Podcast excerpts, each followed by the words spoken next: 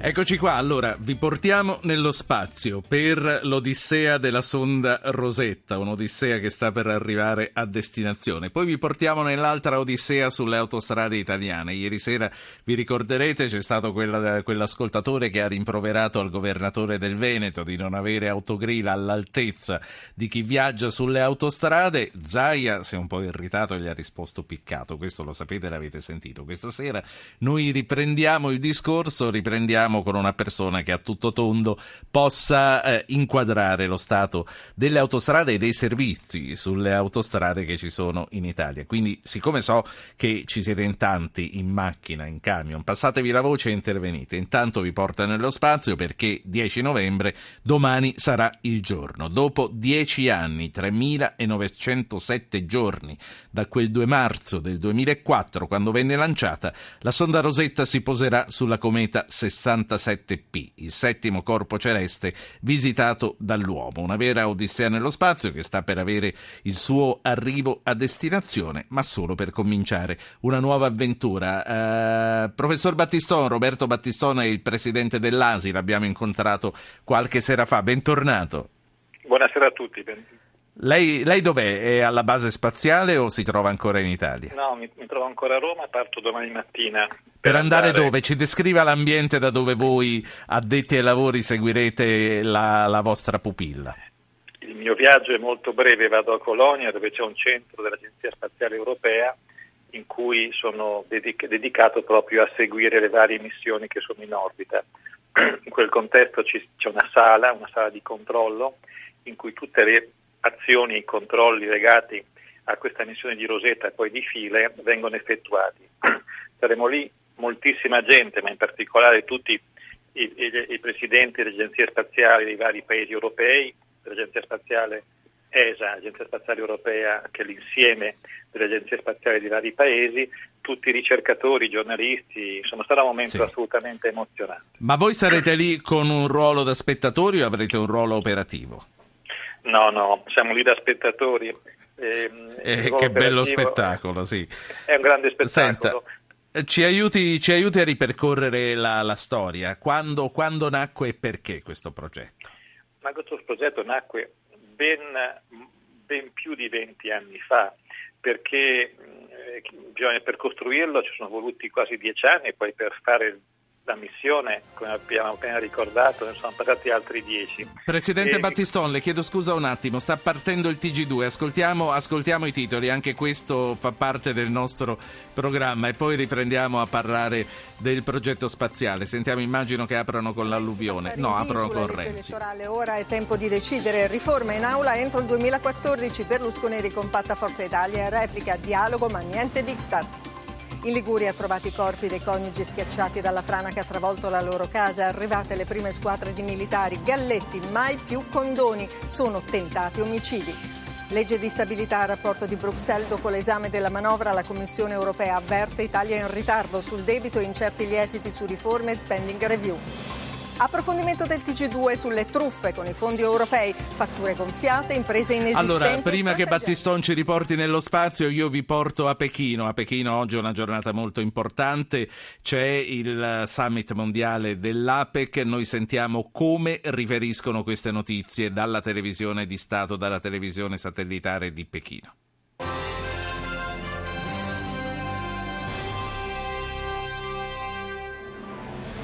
Hello and welcome to Asia Today on CCTV News. I'm Yula Yuni in Beijing.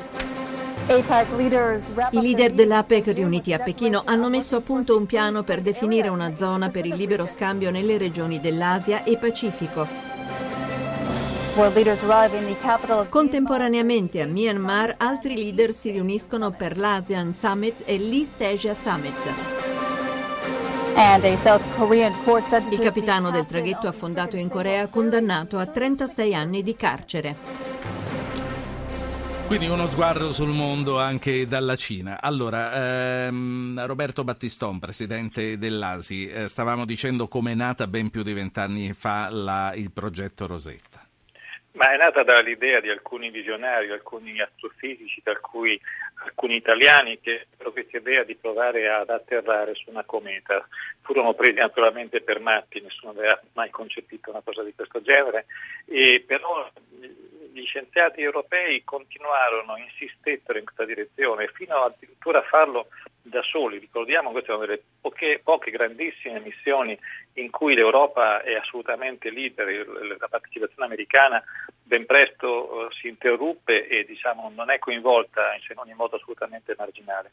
E poi dopo l'approvazione, che è durata parecchi anni naturalmente, e 10 anni abbondanti di costruzione, finalmente è stato lanciato questo satellite, che naturalmente ha avuto anche un problema sulla lancio, perché la prima volta che fu pronto a partire ci fu un ritardo, ci fu un problema tecnico che rimandò questo lancio dell'Ariane.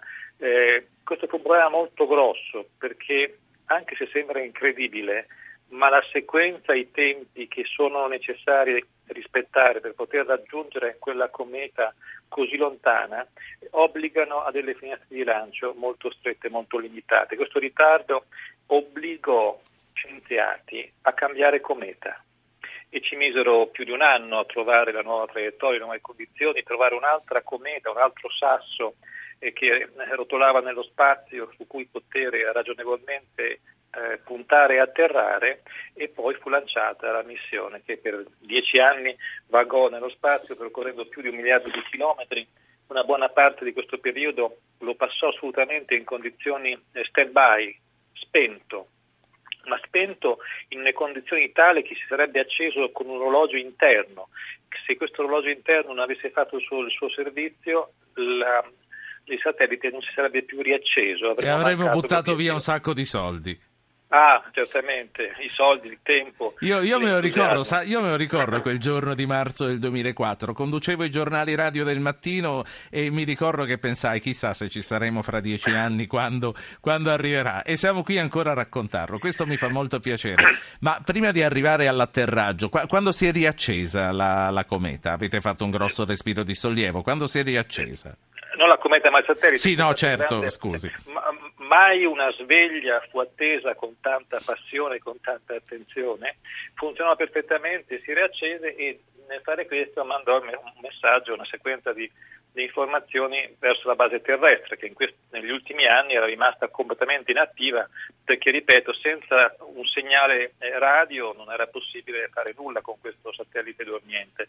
E invece si riaccese, e da lì in poi iniziarono tutta una serie di operazioni che hanno portato all'avvicinamento alla cometa, prima appunto a qualche centinaio di chilometri, l'immagine era ancora molto sfocata, poi in questo evento che abbiamo fatto, vi ricorderete, durante l'estate, si è arrivati nelle vicinanze della cometa a circa 40 chilometri, con queste strepitose immagini che ci sono giunte. Ricordiamoci, tutte le volte che si manda un comando ci vogliono circa 8 minuti ad andare e 8 minuti a tornare, quindi l'interazione con Rosetta e così anche con Philae è di una lentezza assolutamente esasperante. Ma ci sono in questi, adesso io poi conosco molto poco, quindi le faccio la figura dell'ignorante, ma ci sono i buchi neri, gli spazi, i buchi temporali in questi viaggi? I buchi neri esistono, ma per fortuna sono ben lontani da dove siamo noi e ben lontani dove possiamo lanciare qualsiasi razzo, qualsiasi missile. Ci sono dei buchi neri ciclopici giganteschi al centro della nostra galassia. La nostra galassia gira nel suo insieme con grande probabilità intorno a un gigantesco buco nero massiccio al suo centro, ma sono lontanissimi da dove siamo noi e assolutamente non influenzano per nulla il tipo di missioni come Rosetta che stiamo facendo nelle immediate vicinanze del Sole. Sono molti chilometri per noi umani, ma sono veramente una briciola nei confronti delle dimensioni della galassia. Sì, io sto facendo sempre di sì con la testa, ma non è che capisco tutto quello che mi dice. Senta, è che l'universo è grande quanto uno non si può immaginare. Quando ci arriverà la conferma dello sbarco, e soprattutto quanto tempo dopo dal momento in cui sarà avvenuto, quegli 8 minuti di cui mi parlava? Sì, sono 8 minuti. Faccio osservare che il nome del luogo in cui atterrerà Philae è stato nominato con una gara internazionale che ha avuto dei voti. Si chiamerà Agilkia, che è il nome di un'isola sul Nilo, dove fu salvato il complesso dei templi dell'isola di Philae, appunto il nome Philae è di questa, questo piccolo satellite. Quindi un avvertimento a tutti noi a non pronunciarlo File.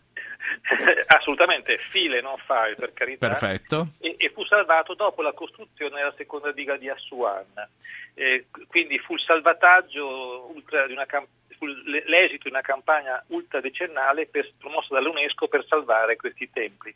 Bene, mezzo secolo dopo Agilkia è il nome della dimora dell'Under Philae, che ancora una volta potrà trovare casa grazie all'impegno ultradecennale di una collaborazione internazionale. Quali sono i quesiti cui dovrà dare risposta a questa missione? Ma diciamo la cosa più fantastica che farà è che quando si attaccherà, ricordiamoci che la gravità intorno a questo piccolo sasso sporco è praticamente inesistente, quindi non c'è una discesa, come si può dire, cadere sulla Terra o cadere sulla Luna, ma è proprio un piccolo salto che si stacca dal satellite Rosetta e scende a lentissima velocità per andare a impattare e agganciarsi con degli arpioni in modo molto intelligente di muovere delle specie di trapani che si infilano nel terreno, attaccarsi alla terra ghiacciata di cui è fatta questa cometa. Non sappiamo esattamente di cosa sia fatta, è una scommessa anche quella. Una volta attaccata, tra le tante misure che farà, la più interessante è quella con un dispositivo fatto in Italia, è un driller, un trapano, che entrerà nella superficie di questa cometa, farà un buco di alcuni centimetri, ricaverà il materiale sottostante, lo metterà a disposizione su una serie di strumenti di misura e capiremo di cosa è fatta quella cometa. Le sorprese possono essere moltissime. Noi sappiamo che un pianeta come la Terra è probabilmente stato fatto da miliardi e miliardi di sassi, comete di piccole dimensioni che messe assieme hanno prodotto un pianeta in cui c'è anche molta acqua, tra le altre cose. E dove c'è acqua, sapete, c'è vita, quindi chi ne sa, chi lo sappiamo che tipo di informazioni sono congelate sotto la superficie di questa cometa. Sarà di un interesse assolutamente pazzesco. Senta, vedere questi risultati. Allora, prima gliel'ho mezzo chiesto, ma non le ho chiesto la cifra. Tutto questo giocattolino quanto ci è costato? Ma stiamo parlando in prezzi attuali dell'ordine del €1 miliardo.